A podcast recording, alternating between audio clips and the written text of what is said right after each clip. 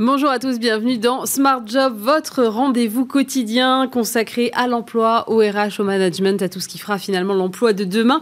Alors au programme, aujourd'hui, l'importance d'une culture apprenante en entreprise. C'est la plateforme De Grid qui vient de sortir une étude sur ce sujet. Elle a cherché à savoir comment se forment les collaborateurs, quelle vision ils ont en fait de la stratégie de learning de leur entreprise, un enjeu évidemment d'expérience collaborateur et de performance. On en parlera en début d'émission.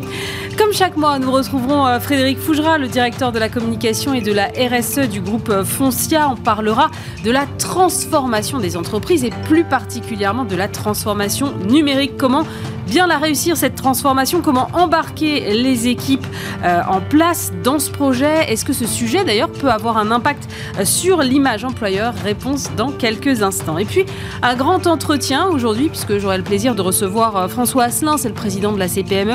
On parlera bien évidemment des salaires avec cette question. Est-ce que le travail paye suffisamment aujourd'hui en France? On abordera également le sujet des emplois non pourvus, comment faire matcher l'offre et la demande dans un contexte de reprise économique forte. Focus aussi sur la trésorerie des PME alors que le dispositif des PGE vient d'être prolongé de six mois. Et puis on terminera cette émission avec une rencontre.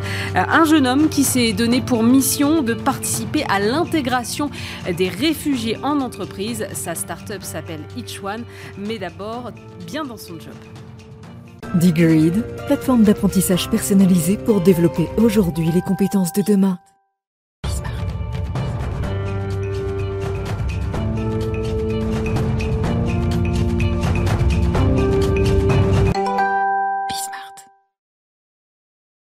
Bonjour. Vous êtes directeur France de Digrid. Alors, c'est une entreprise américaine, plateforme de mise à niveau de main-d'œuvre. J'ai lu dans la définition. Alors, qu'est-ce que ça veut dire exactement la mise à niveau de main-d'œuvre?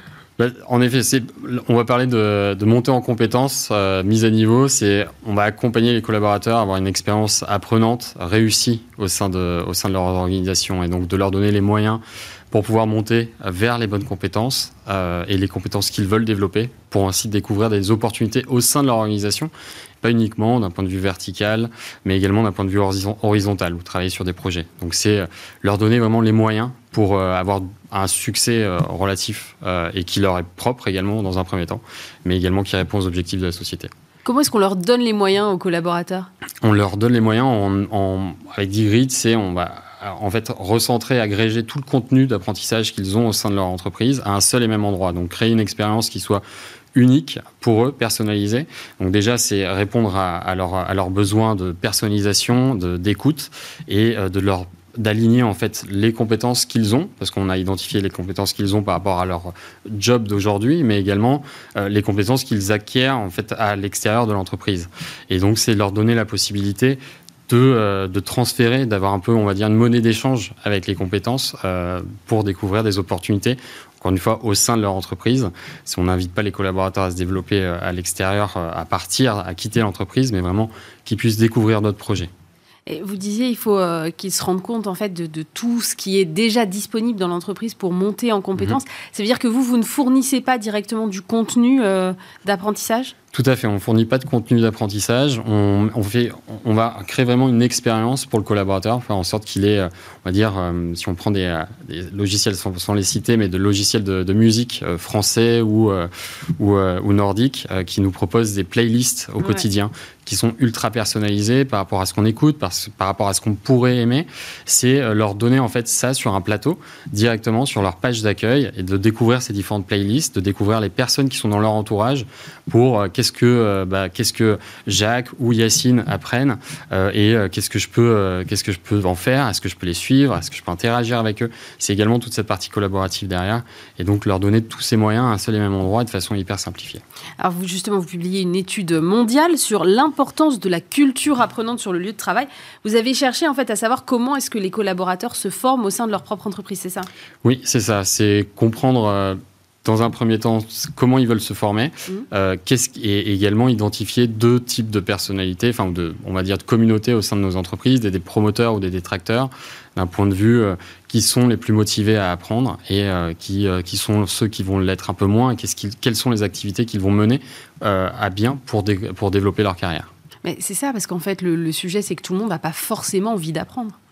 C'est ça. C'est la première. Euh, encore une fois, nous notre constat au travers de cette étude, c'est également on a beau avoir en fait tous les systèmes technologiques qu'on veut, euh, et il faut avant tout qu'on ait une population de motivés. Donc euh, c'est pour ça qu'on va parler de promoteurs. C'est les personnes qui sont motivées par l'apprentissage, qui voient un, investissement à moyen, long terme, moyen, court, etc. terme pour, pour se développer, versus d'autres personnes qui sont un peu moins motivées. Alors justement, est-ce qu'il y a des différence significative dans les résultats de votre étude entre ceux qui sont euh, promoteurs, comme vous dites, et ceux mmh. qui sont détracteurs?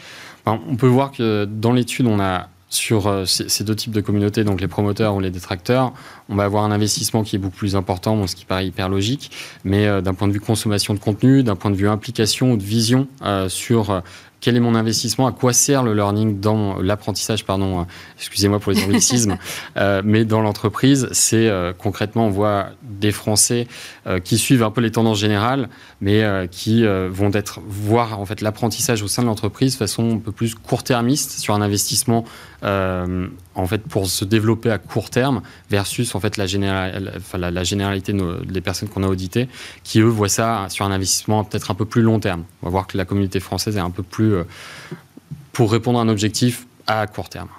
Euh, il faut euh, instaurer une culture apprenante au sein de son entreprise. Est-ce que, est -ce que le, point de départ, finalement, c'est pas le top management qui doit insuffler, motiver aussi les équipes à se former tout au long de leur carrière? C'est, il, le faut. on voit que c'est quelque chose qui remonte aujourd'hui de plus en plus de la part des collaborateurs vers le top management. Donc, euh, ils ont beaucoup de, PDG de grandes sociétés, de grands groupes français, tels que euh, des sociétés telles que Capgemini avec lesquelles on peut travailler, qui mm. en, prennent conscience, euh, qui en ont pris conscience, donc qui remettent le collaborateur au sein de, de l'expérience apprenante. Donc, ils entendent vraiment ce que le collaborateur souhaite apprendre, ce qu'il souhaite développer, et ils vont essayer de de l'accompagner euh, vers ce que eux, la société, veulent lui communiquer comme formation, toutes les formations qui peuvent être obligatoires et autres. Donc c'est une culture apprenante pour, euh, pour les organisations. Oui, c'est une implication pour répondre à votre question de la part du management, de la part des, du C-level, euh, enfin de, de l'exécutif, pardon, en français, pour, pour, la, pour la déployer. Euh, du côté euh, du collaborateur, il faut, il faut lui montrer son intérêt, euh, qui effectivement, vous disiez, les Français ont une vision court-termiste, mais ça peut être peut-être plus long terme, notamment sur la mobilité, j'imagine. Tout à fait. C'est la, mobilité, on voit que c'est un des axes majeurs, comme vous le soulevez, qui, qui, motive le collaborateur à, apprendre pour pouvoir découvrir de nouvelles opportunités. Et là, c'est ce qu'on en retire de l'étude, c'est encore une fois le collaborateur a besoin de, trouver les bonnes compétences euh, qu'il doit euh, et, quel niveau il doit atteindre pour découvrir cette mobilité. Et de derrière ça, on va avoir vraiment une dynamique et euh, encore une fois, on, en revient à la motivation. Du côté de l'entreprise, l'intérêt c'est quoi? C'est une meilleure performance des salariés, peut-être moins de turnover aussi? Mmh. Vous, vous, vous, mettez tout à fait le doigt dessus. C'est en effet, on va gagner beaucoup de temps à, à, ne plus avoir à recruter si on fait monter en compétence nos collaborateurs, enfin moins recruter du moins. Et dans les difficultés de recrutement actuelles, je crois qu'effectivement c'est un bon point. C'est tout à fait un bon point. C'est donc leur faire gagner du temps sur on, a, on, on, recrute moins, on identifie mieux les compétences qu'on a au sein de notre entreprise et on permet aux collaborateurs d'être plus engagés. Pour en revenir à quels sont les, bénéfices euh, et ce qui en ressort de l'étude pour l'organisation et, également quand on s'appuie sur d'autres études que, font des, des, grands cabinets de recherche sur ce que les PDG euh, en retirent, c'est que quand il y a une culture apprenante qui est euh, vraiment impactante, euh, leur chiffre d'affaires va être, enfin la, croissance va s'accélérer, sans parler de chiffre d'affaires proprement dit, mais va s'accélérer. On voit également que les outils technologiques, d'un point de vue du directeur des systèmes d'information, bah, sont beaucoup plus sollicités versus des investissements qui peuvent être très très lourds pour les, systèmes d'information. Et donc on voit qu'il y a un engouement grâce à cette, à cette démarche et au sein de l'organisation. Comment est-ce que, du point de vue de l'entreprise, on définit sa stratégie euh, d'apprentissage, de learning? Parce que c'est compliqué, euh, il faut euh, produire du contenu, mais j'imagine qu'il n'y a pas que ça. Ah non, c'est en effet, il n'y a pas que ça. C'est comprendre en fait bah, qui sont euh, les collaborateurs qu'on a aujourd'hui, là où on, on souhaite les, les, les, emmener. Je pense que d'un point de vue organisation, encore une fois, c'est avoir une vision qui va être là à long terme euh, plutôt que court-termiste pour euh, accompagner ses collaborateurs. Donc comment la construire? C'est identifier donc des piliers euh, qui vont être de mettre, euh, remettre le collaborateur au centre de son expérience, lui donner la possibilité de, de fixer des objectifs. Euh, et tout, tout, ça, quand on parle de fixer des objectifs, c'est pas uniquement de l'apprentissage, c'est également impliquer les personnes qui sont sur tout ce qui est euh, la, ce qu'on appelle la GPEC, donc la gestion euh, également du personnel et donc des, des, des, performances. La possibilité également d'impliquer euh, bah, tout ce qui est la, la, partie talent, toute la partie RH, des ressources humaines qui sont très impliquées également sur le développement des collaborateurs. Donc c'est vraiment un tout, le, la stratégie learning euh, aujourd'hui est, est, plus euh, de ce qu'on en voit, hein, ce qui en ressort de l'étude, c'est n'est plus toute seule, euh, ou, ou les, beaucoup moins, et, et, travaille beaucoup plus sur des leviers euh, avec tous les, les, départements des, des organisations. Est-ce qu'il faut le faire quand on se dit oh là là, on va être confronté à une transformation majeure et mes équipes à un moment elles vont plus être au niveau et donc euh, là ça y est j'y vais, je me structure? Ou est-ce qu'en fait il faut l'anticiper et parer un peu à toutes les éventualités? En, en, effet, vaut, vaut mieux l'anticiper. Euh, très concrètement, quand on voit des, des grandes sociétés de, de l'automobile euh, qui euh, aujourd'hui font prennent un, un virage, j'essaie de trouver les mots français, un, un virage vers le vers le plus l'électrique ou voilà d'autres énergies, sont obligés de retrouver des nouvelles compétences au sein de leurs entreprises, euh, d'identifier est-ce que mes collaborateurs à l'époque étaient sur des énergies fossiles, c'était des ingénieurs euh, spécialisés sur les, les énergies fossiles, aujourd'hui doivent passer sur de l'électrique. Peut-être que ces personnes-là, en dehors de mon organisation, ont fait ces formations et euh, ont déjà ces compétences parce que je leur fournissais pas. Donc, grâce à Digrid, on, a pu voir, c'est que avec des clients existants dans l'automobile, ils ont pu en fait euh, prendre ce virage beaucoup plus rapidement. Euh, là, je parle de Ford aux États-Unis, parce qu'on encore une fois, on est une société américaine, mais qui ont pu prendre ce virage technologique beaucoup plus rapidement parce qu'ils ont identifié en amont vous l'avez dit, anticiper les compétences, euh, anticiper la, la, connaissance des compétences de mes collaborateurs. Donc ça veut dire que vous, euh, quand vous procédez, euh, quand vous arrivez dans une entreprise, vous faites une espèce de cartographie en fait de l'ensemble des compétences? On va s'appuyer sur celles qui peuvent être existantes euh, au sein de, des entreprises et on va également leur proposer celles que nous on a déjà parce qu'on est fort de, de, de quelques euh, enfin près d'un millier de, de, également de enfin plus plus de 8 millions d'utilisateurs pour revenir sur des chiffres très précis et, et, et des centaines de, de, clients au niveau monde donc on va s'appuyer également sur leurs connaissances sur euh, toute cette ce qu'on appelle les taxonomies dans le jargon ouais. de compétences euh, pour pouvoir euh, les mettre à profit euh, à ces, nouvelles organisations qui, nous rejoignent.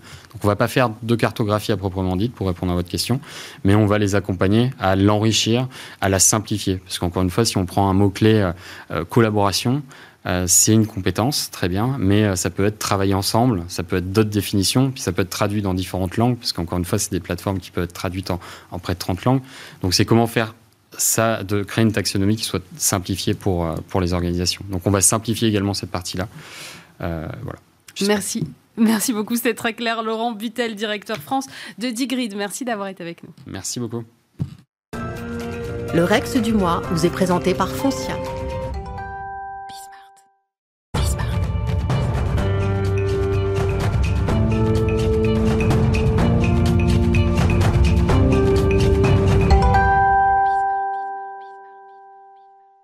Et comme chaque mois, on retrouve euh, Frédéric Fougera. Bonjour. Bonjour Aurélie. Directeur de la communication et de la RSE du groupe Foncia. Alors, vous avez souhaité nous parler aujourd'hui de transformation en général, mais plus particulièrement de la transformation numérique. C'est vrai qu'on en parle énormément. Et toute la question, finalement, c'est de comment est-ce qu'on l'a réussi, cette transformation euh, numérique? Est-ce que c'est un sujet qui peut avoir un impact sur euh, l'image employeur? Mais d'abord, quand on engage une transformation numérique particulièrement, est-ce qu'on euh, peut y arriver avec des équipes qui sont existantes et qui peuvent peut-être avoir certains freins au changement. Alors j'ai envie de commencer par une citation d'Einstein parce que euh, dont la traduction est, euh, peut évoluer, mais qui dit en fait si on fait toujours la même chose, euh, il ne faut pas s'attendre à un résultat différent.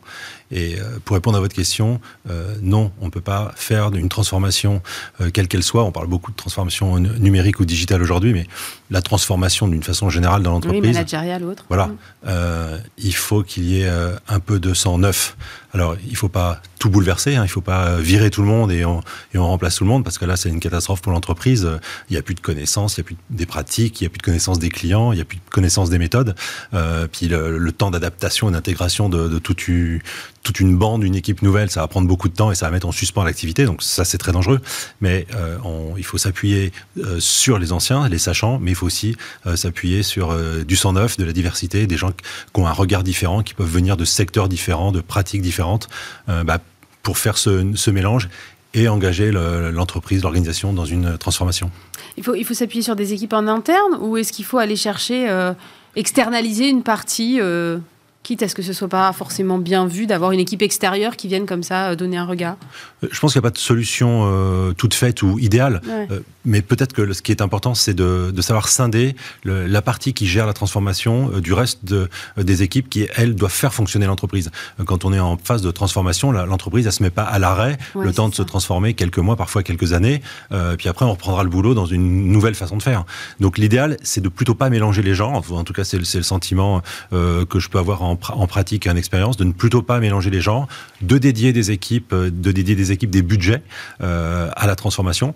Euh, ces équipes peuvent d'ailleurs être recrutées, peuvent, ça peut aussi être des prestataires externes, mais avoir vraiment une ou des équipes qui sont dédiées à la transformation, à engager cette transformation, tout ce qu'il faut mettre en place, la, vision qu'il faut concrétiser. Et puis après, il y a un moment où il va falloir associer les compétences internes, les sachants, ceux qui connaissent le métier, ceux qui connaissent l'entreprise, je disais, les pratiques, les clients. et à, un moment, où tout le monde se retrouve pour travailler ensemble, mais ça évite de perturber les, équipes qui doivent faire fonctionner l'entreprise par les sujets de transformation, et puis ça évite de perturber euh, les transformateurs, si on peut les appeler comme ça, euh, bah, par le quotidien et l'opérationnel. Mais il y a un moment, il faut que tout le monde se rencontre pour aussi euh, mettre en commun les connaissances, les compétences pour pouvoir développer ensuite la transformation. Donc en fait, c'est pas nécessaire de changer les équipes, on change pas tout le monde comme ça. Non, mais surtout pas, surtout pas. Sinon, en fait, vous fragilisez l'entreprise. Donc il faut un peu de sang neuf, il faut un peu de vision différente, il faut apprendre à, à faire différemment, à penser différemment, à voir euh, différemment. Mais il, il, faut du sang neuf et il faut, je dis, euh, les sachants, les historiques, ceux qui ont la connaissance de, de la maison. Alors justement, euh, vous, vous avez, c'est pas pour rien que ça s'appelle le Rex du mois, vous avez un retour d'expérience. vous avez engagé une transformation numérique chez Foncia il y a 4 ans. Donc là aussi, on parle de temps long. Hein, on parle de temps long, oui. L'objectif, c'était de révolutionner les métiers de l'administration de biens. quelle, quelle méthode est-ce que vous avez employée? Alors justement, en fait, il y a quatre ans, avec l'arrivée de Philippe Salle, le, président actuel et donc mm. nouveau président il y a quatre ans du groupe, euh, il y avait un souhait de, de changer euh, euh, d'époque et d'essayer de faire évoluer avec beaucoup plus de, de digitalisation des métiers qui sont extrêmement réglementés, qui du coup peuvent paraître vieillots parce qu'ils sont extrêmement réglementés. Mais en fait, il y a plein de possibilités de faire évoluer ces, ces métiers, en fait, pour apporter un meilleur service aux clients, plus de réactivité, plus de transparence, beaucoup plus de facilité là où il y a, là où il n'y a pas de valeur ajoutée euh, dans l'humain, euh, parce que l'humain doit rester très présent. On est dans un métier de service, donc euh, il ne peut pas être remplacé par la machine. Mais en, mais en, revanche, il y a beaucoup de tâches qui peuvent, elles, être automatisées, voire sécurisées, et pour libérer du temps pour le, pour le client. Et donc, la volonté de Philippe Salle, ça a justement été de, en fait, de créer un département à côté de l'entreprise, comme une mini start-up, qui a pu engager l'ensemble de ce développement. Alors, c'est, quand je dis un département, c'est un département important, parce que c'est une centaine d'experts. Ah oui. c'est 60 millions d'euros qui ont été investis pendant 4 ans. Donc, c'est une, grosse transformation. On est une boîte importante et avec des activités qui sont, euh, très lourdes. Donc, il ne s'agit pas de créer un petit site web qui va faciliter les échanges ou, qui va mettre des documents à disposition des gens. C'est beaucoup plus compliqué que ça. Euh, et donc là, cette transformation, s'est faite par euh, ce département à part qui, une fois que tout le travail était engagé, s'est mis à travailler avec les équipes internes, les sachants, bah, pour fusionner et pour pouvoir délivrer ce qui commence à être proposé aux clients dans les premiers cabinets depuis quelques Comment ça se passe le moment où justement ça se réunit euh, des deux côtés? Euh, On arrive à embarquer l'ensemble des collaborateurs de Foncia dans ce projet? Il y a, on sait toujours que peut-être que c'est particulièrement français, mais il y a toujours une certaine réticence au changement. Absolument. Le, changement, ça fait peur. Donc ça, nécessite, ça fait peur, ça inquiète, ça, vient perturber éventuellement son quotidien. Donc en fait, ce qui est important, c'est de montrer que tout ça n'est pas fait avec une vision client euh, pour qu'il y ait un bénéfice pour le client, mais il faut aussi montrer le bénéfice et l'avantage pour le collaborateur. Donc c'est euh, moins de paperasse, euh, c'est moins de risque de perdre des documents, c'est moins de risque de calcul. Donc il y a, un véritable avantage pour le collaborateur comme pour le client. Donc ça crée une dynamique et ça crée même une attente. 100% des collaborateurs en fait souhaiteraient avoir pouvoir déjà déployer auprès de leurs clients le nouveau MyFoncia, qui est notre site et la, nouvelle application sur smartphone. donc ça, voilà, ça va venir. Donc, mais il y a, plutôt une, il y a plutôt une attente et une envie parce que les, bénéfices pour chacun ont bien été expliqués. La vision du projet et l'intérêt, et les avantages pour autant pour les collaborateurs que pour les clients. Euh, j'imagine que ces 100 personnes qui ont été recrutées dans cette structure à part, elles ont eu, vous disiez, des, des échanges avec euh, les sachants, ceux qui étaient déjà en place, pour que effectivement quand on crée un outil, parfois on s'aperçoit que ben, en pratique ça marche pas. Il y a eu des, remontées comme ça euh, des deux côtés En fait, c'est de l'échange permanent parce que euh, les, développeurs, euh, parmi les 100, les 100 collaborateurs, il y a énormément de développeurs. D'ailleurs, on, continue de, recruter en, permanence des développeurs et beaucoup de, fonctions autour, autour du web.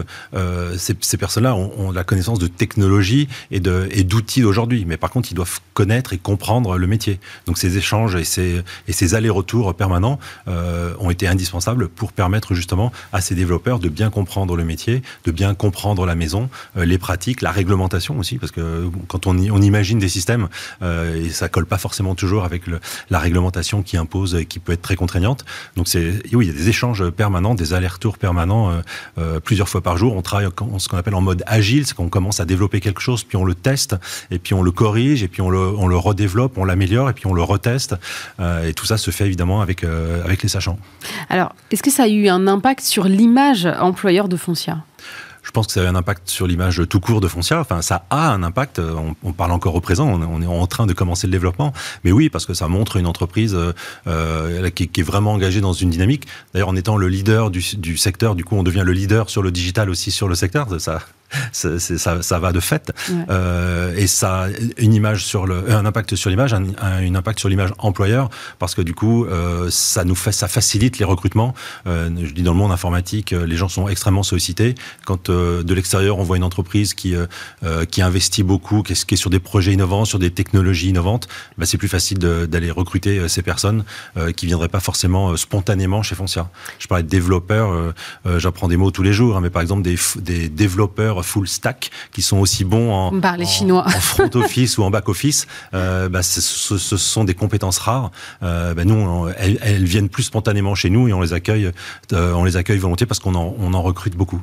Ça veut dire qu'il faut communiquer sur sa transformation alors Absolument. Alors il faut communiquer à, partir du moment où elle est engagée et à partir du moment où on peut en voir les premiers bénéfices. Parce que si on communique sur des intentions et qu'on ne voit rien derrière, euh, je pense que c'est une mauvaise communication. En tout cas, c'est c'est pas ma façon de faire, c'est pas la façon de faire de Philippe Salle. Donc on communique plutôt euh, sur les faits que sur les intentions. Mais effectivement, il faut communiquer parce qu'il faut il faut c'est une c'est une valeur ajoutée pour l'entreprise et c'est donc une valeur ajoutée euh, pour recruter pour les gens qui travaillent dans l'entreprise et pour les gens les futurs collaborateurs de l'entreprise. Alors c'est quoi si on devait résumer les, clés d'une transformation réussie? Les clés d'une transformation réussie, c'est probablement une vision claire, une vision claire qui va être partagée. Il faut que l'ensemble des équipes euh, comprennent euh, la direction qui est prise.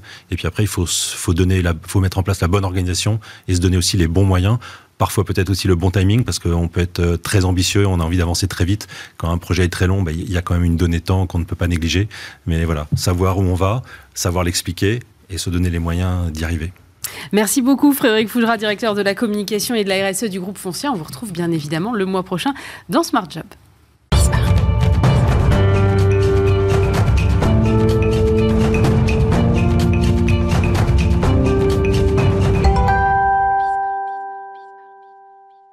Grand entretien aujourd'hui avec François Asselin, président de la CPME. Bonjour. Bonjour.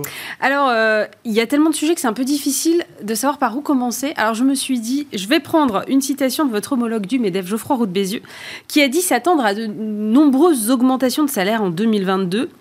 Il a dit Les salariés du privé attendent, après deux ans d'efforts, leur juste récompense. Est-ce que vous partagez cet avis? Bon, alors, on va essayer euh, de remettre les choses dans leur contexte et de parler concret. Que s'est-il passé depuis euh, la pandémie, depuis euh, mars 2020 euh, L'économie s'arrête. Ah. Et malgré le fait que l'économie s'arrête, qu'on soit d'ailleurs retraité, fonctionnaire, salarié du secteur marchand, même demandeur d'emploi, même indépendant, eh bien, on a continué à pouvoir vivre. Les salaires ont été distribués, les traitements ont été distribués, les pensions ont été distribuées, les allocations chômage ont été distribuées.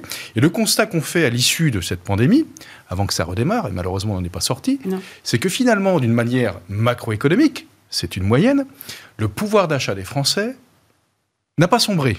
Hein. Même mieux que ça. Il a augmenté. Il a augmenté et un tout petit peu mieux que l'inflation. Hein. Donc, on ne peut pas dire, entre guillemets, que les Français, euh, euh, d'une façon économique, aient souffert. Alors attention, hein, il y a toujours des cas particuliers, on est bien d'accord, mais globalement, on ne peut pas dire que les Français aient souffert d'un manque de pouvoir d'achat. Euh, l'inverse est faux. Voilà, l'inverse est vrai plutôt.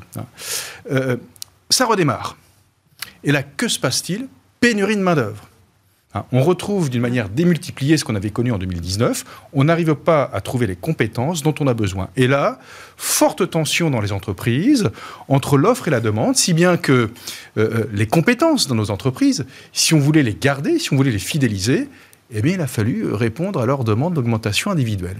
Et dans beaucoup d'entreprises, et je peux vous dire que j'en connais, PME, hein, eh bien, pour garder nos compétences, on les a augmentées. Et les salariés sont en position de force, en fait. Et bien sûr, alors on ne va pas leur reprocher. Hein. C'est la loi de l'offre et de la demande. Et mm. donc, dans beaucoup euh, de PME, en tout cas, on a augmenté nos salariés pour éviter tout simplement de se les faire piquer par la concurrence. Et puis, lorsque vous devez recruter, j'aime mieux vous dire que les bases de recrutement euh, sont plus tout à fait les mêmes euh, que celles d'il y a un an plus tôt. Donc, bien évidemment, le niveau de rémunération des gens qui ont des compétences a augmenté. Alors après, il reste effectivement les ce qu'on appelle les bas salaires. Alors vous savez, on est d'accord. Hein. Un bas salaire sera toujours trop bas.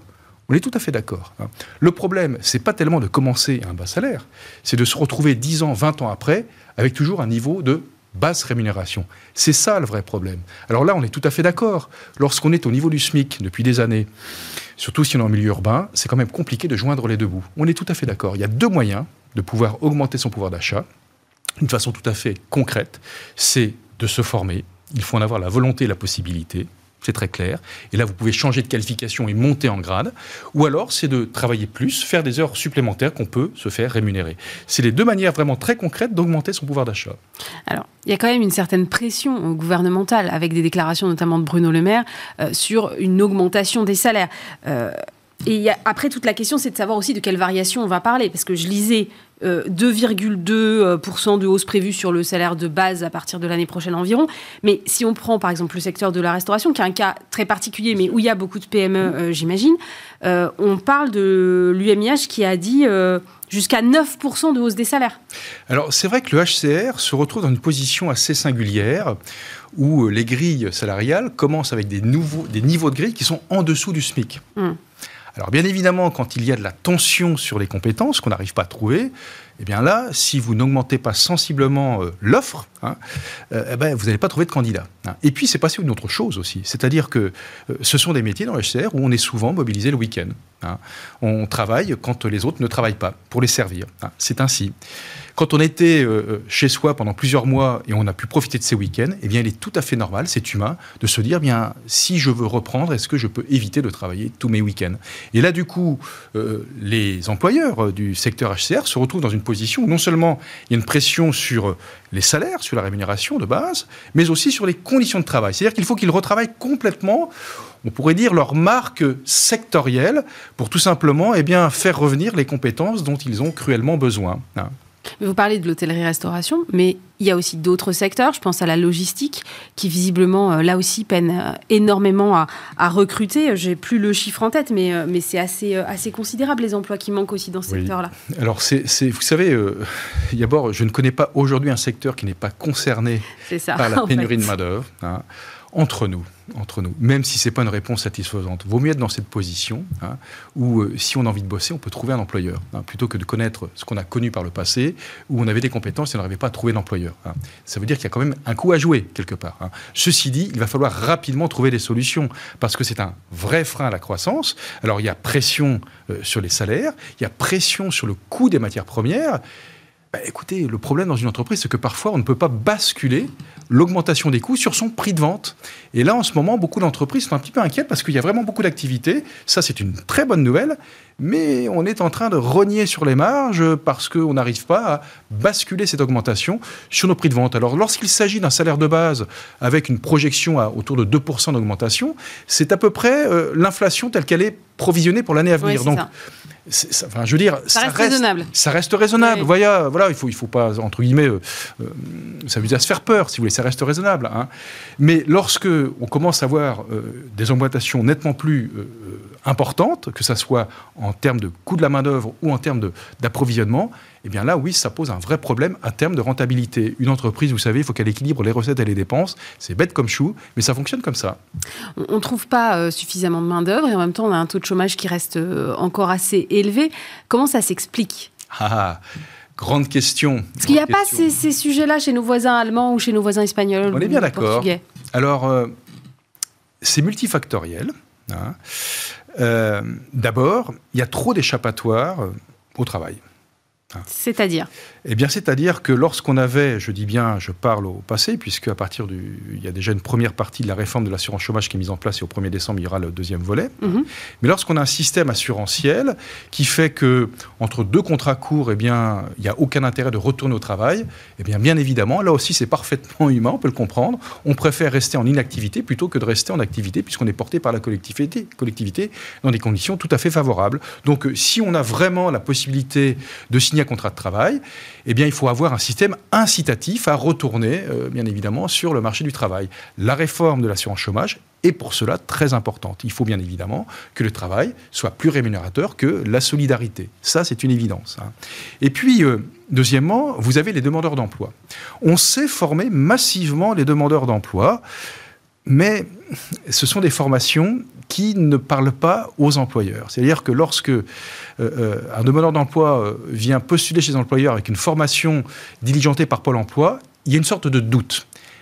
Il faut lever ce doute en renversant la logique. C'est-à-dire que il faut mettre les demandeurs d'emploi en milieu professionnel, en entreprise, et à partir de ce moment-là, financer la formation des demandeurs d'emploi en entreprise. C'est ce qui, ce qui s'appelle la PE, la préparation opérationnelle à l'emploi. Alors, je ne connais pas ce dispositif. Ah, ben, c'est un dispositif qui avait été à l'initiative, alors c'était avant mon mandat, de la CPME. hein, D'accord. où on renverse la logique, on se dit ben, plutôt que de sortir du marché du travail des demandeurs d'emploi en les mettant en formation, ou parfois on attend d'ailleurs plusieurs mois avant d'avoir cette formation. Donc on les écarte du marché de l'emploi. On les raccroche le plus rapidement possible au milieu professionnel, en entreprise, qui a des besoins de recrutement. Et puis, s'ils ont le potentiel au poste, on va dire, euh, choisi dans l'entreprise, eh bien là, on met en place la formation au sein de l'entreprise. C'est ça la préparation opérationnelle à l'emploi. On a des vraies statistiques hein, là-dessus. Et c'est 80% de transformation en CDI lorsqu'on met un demandeur d'emploi en entreprise pour se former. Eh bien, il faut massifier hein, euh, la formation au sein des entreprises. On a l'argent pour le faire. Euh, la ministre du Travail a réfléchi euh, 2 milliards d'euros pour financer la POE dans les entreprises.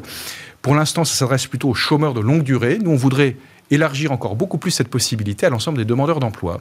Ça veut dire que c'est les entreprises qui deviennent en quelque sorte des organismes de formation. Alors, on voit beaucoup de grands groupes, notamment, qui créent leurs écoles ou leurs centres de formation. Est-ce que c'est le rôle des entreprises aujourd'hui?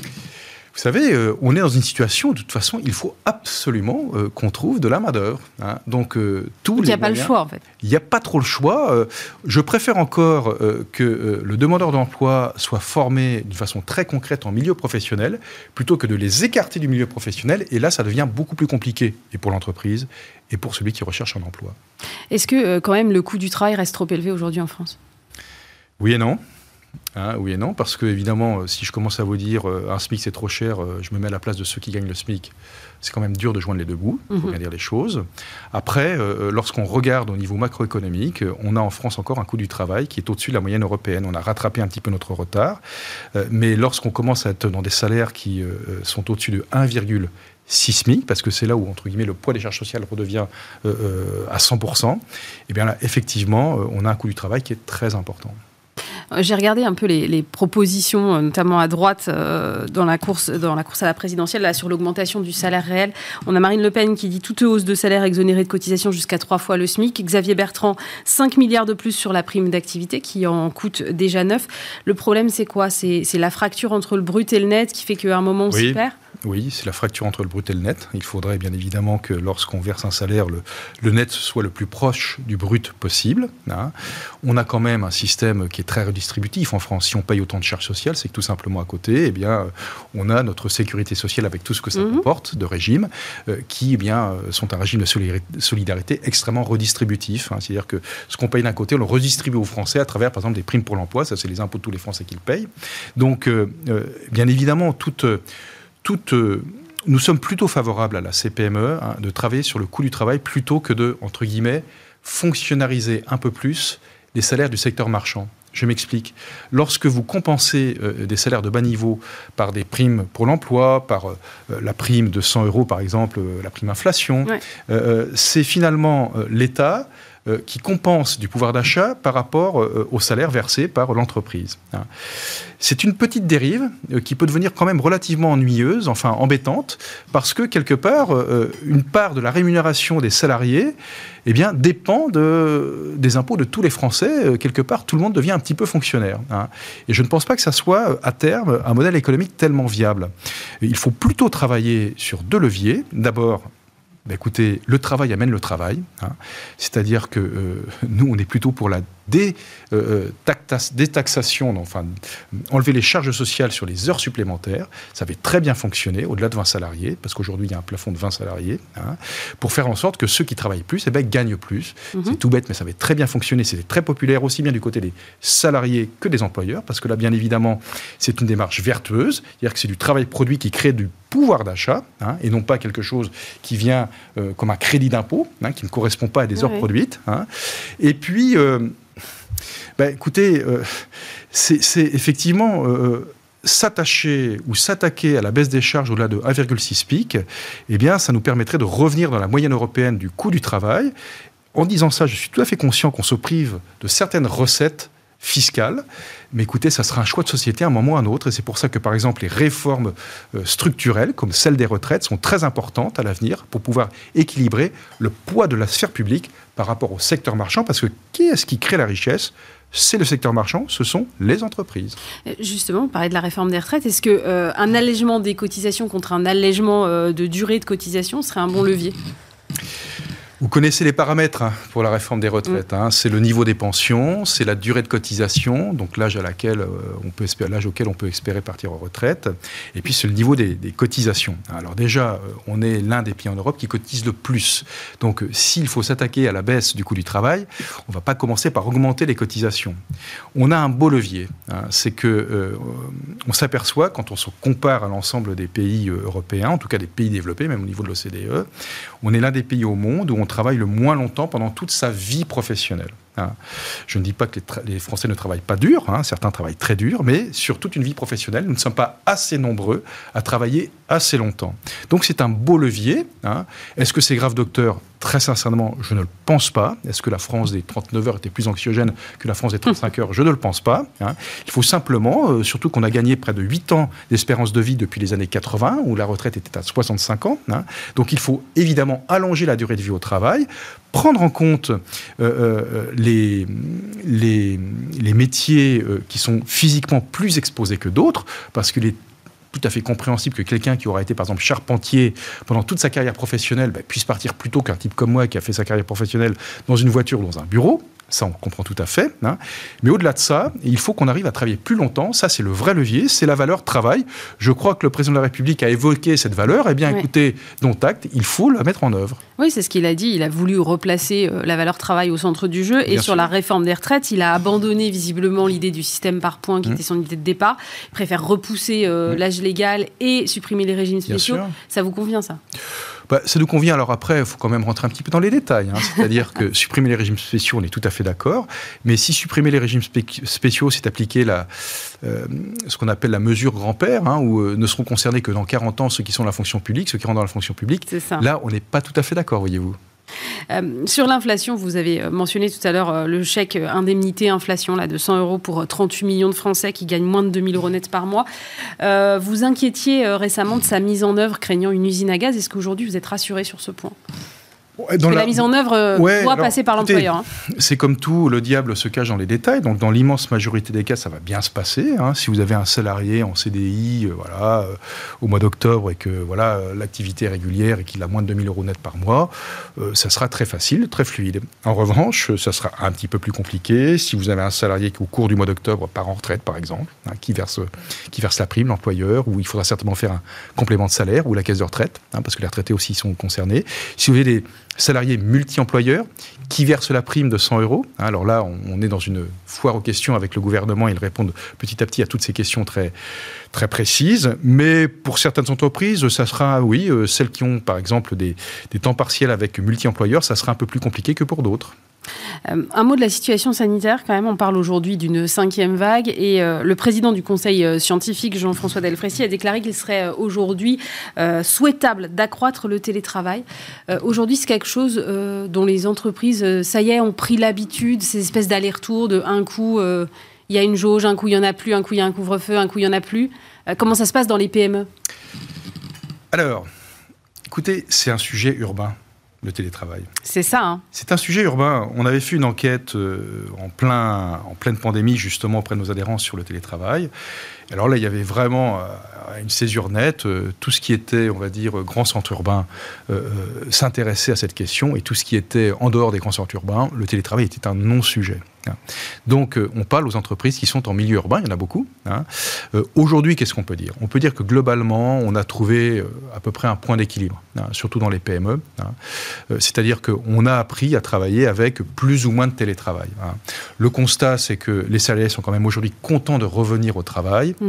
Et lorsqu'on peut organiser à la discrétion de l'employeur une journée de télétravail et que c'est possible, eh bien, généralement, ça se passe plutôt d'une façon relativement paisible dans les entreprises. Le dialogue social est quand même présent pour mettre en place ces choses-là.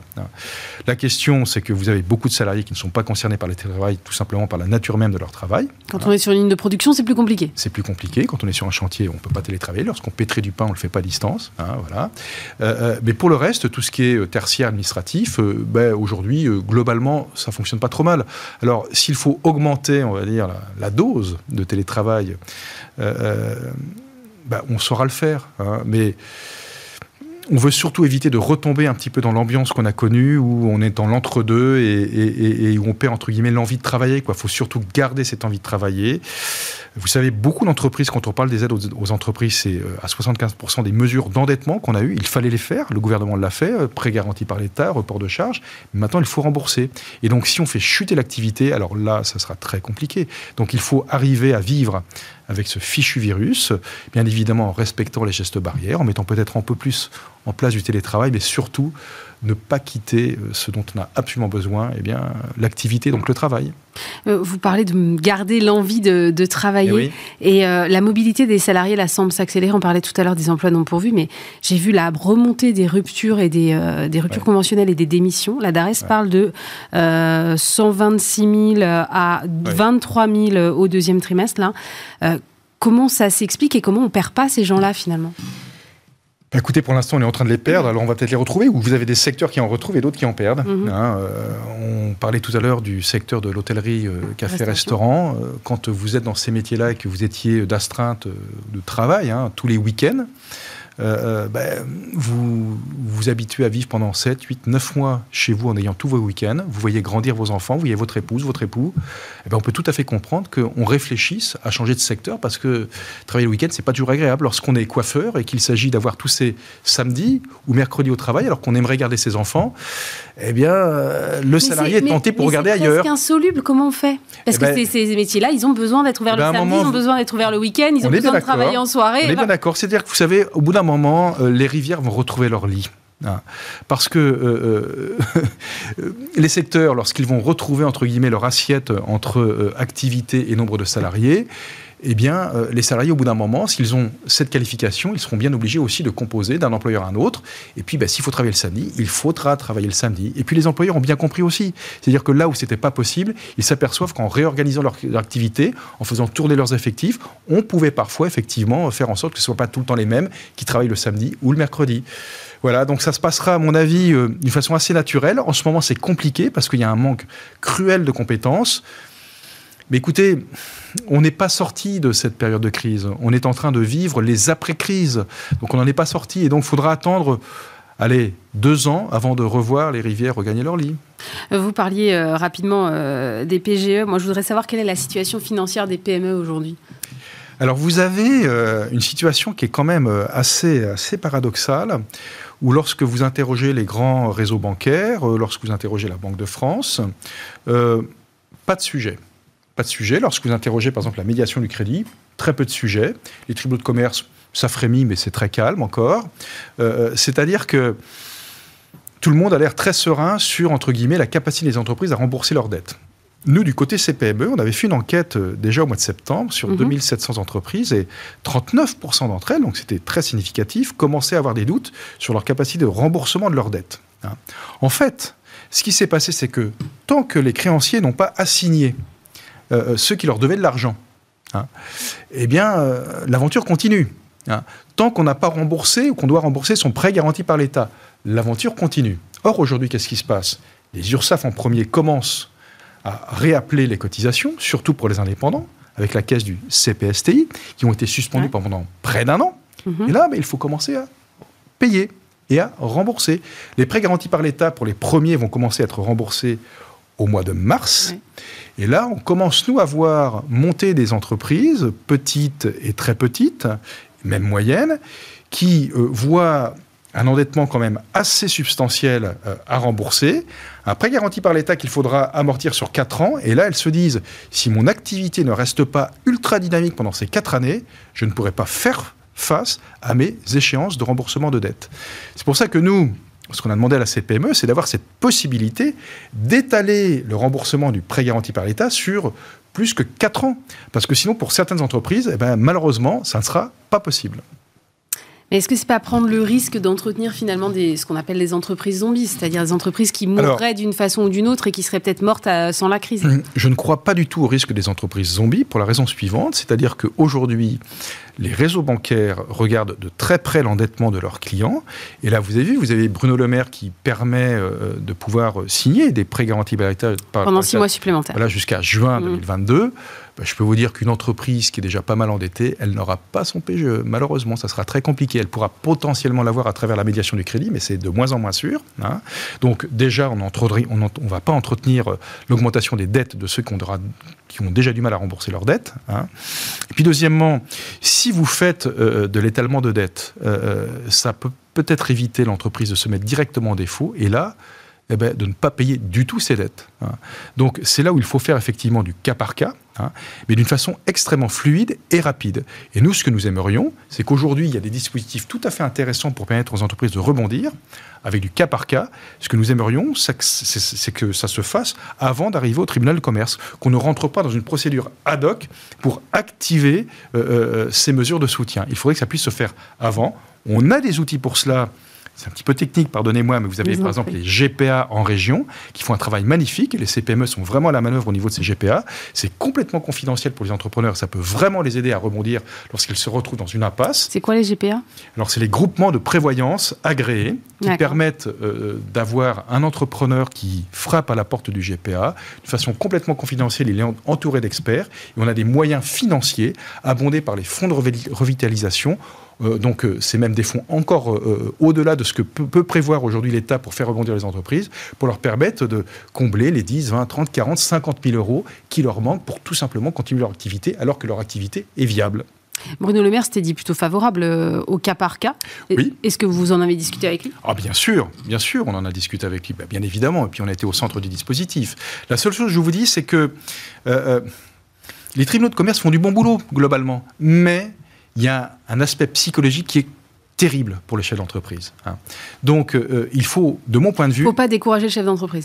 Voilà, il faut que le chef d'entreprise, euh, quand il sent que ça risque d'être compliqué, qu'il n'attende pas le dernier moment pour le tribunal de commerce. Et c'est là où, si vous avez une structure qui n'est pas directement le tribunal de commerce, qui ne soit pas une on va dire quelque chose de juridique, eh bien c'est là où vraiment on peut traiter efficacement et rapidement les dossiers. C'est souvent ce qu'a fait la médiation du crédit. Merci beaucoup François Asselin. Je rappelle que vous êtes président de la CPME. Merci d'avoir été avec nous. Merci.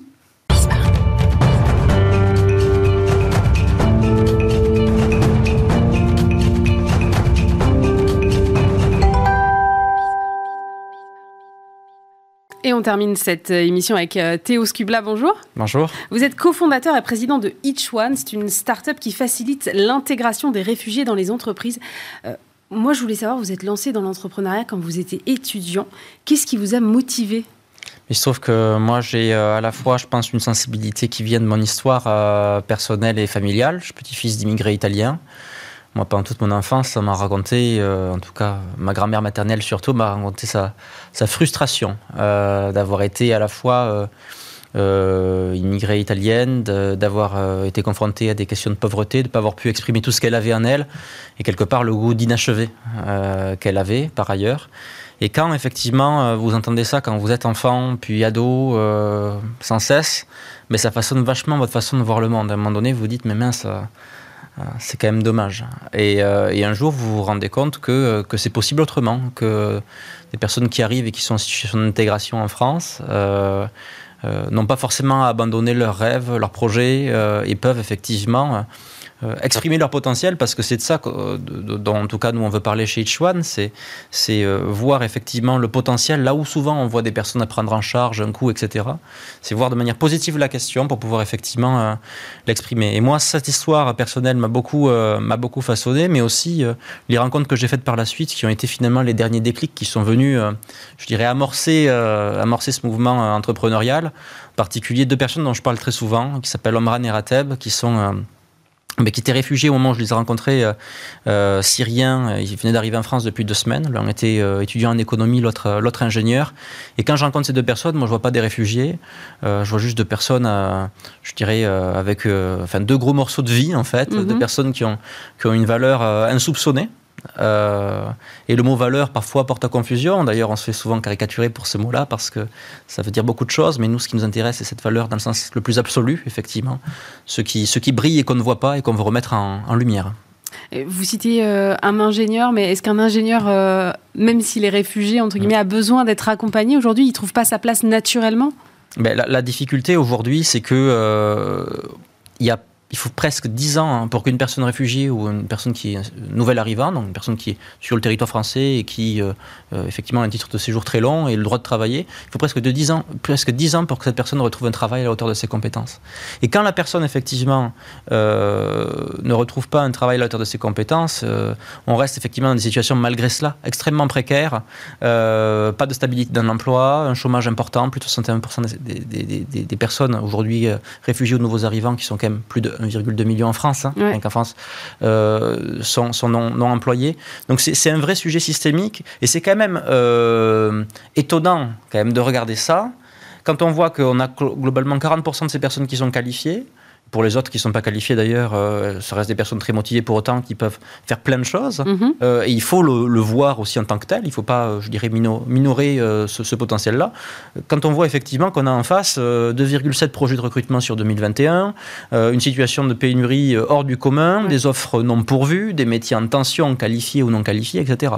Nous, on est là pour, entre guillemets, permettre de faire, le, je dirais, la jonction entre, entre ces deux mondes, entre ce potentiel qui est malheureusement pas encore suffisamment considéré comme un potentiel, euh, et les besoins business des entreprises de l'autre côté, qui veulent recruter euh, et qui, euh, en travaillant avec Each One, ne font pas seulement que recruter, mais qui font vraiment de l'inclusion un vrai levier de performance, en leur attachant très concrètement certes à des besoins, mais en en faisant aussi un, levier d'engagement des collaborateurs et, et très concret finalement. Comment vous la faites cette jonction? Comment est-ce que vous les accompagnez vers l'entreprise? Nous aujourd'hui on travaille, euh, c'est qu'on a un produit qui s'appelle le produit euh, All-in-One, qui est un peu, je dirais, notre notre méthode euh, qui, qui qu'on vend aux entreprises qui cherchent à recruter. Aujourd'hui, les entreprises qui ont des besoins de recrutement viennent vers nous avec ces besoins préalables. Nous, ce qu'on fait, c'est qu'on va effectivement positionner des cohortes de 15 personnes donc 15 par 15, sur des besoins de recrutement définis. C'est pour ça qu'on travaille surtout avec des grands groupes aujourd'hui. Euh, oui, parce que 15 par 15, il faut y aller quand même. Effectivement, il faut y aller. Et en même temps, notre, notre objectif à nous, c'est d'accompagner le plus de personnes en emploi possible.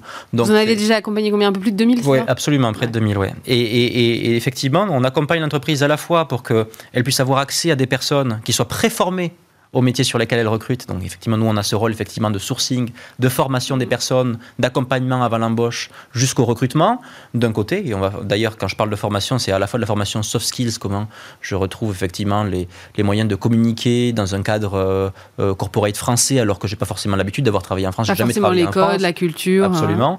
Plus la formation métier effectivement qu'on fait avec des partenaires.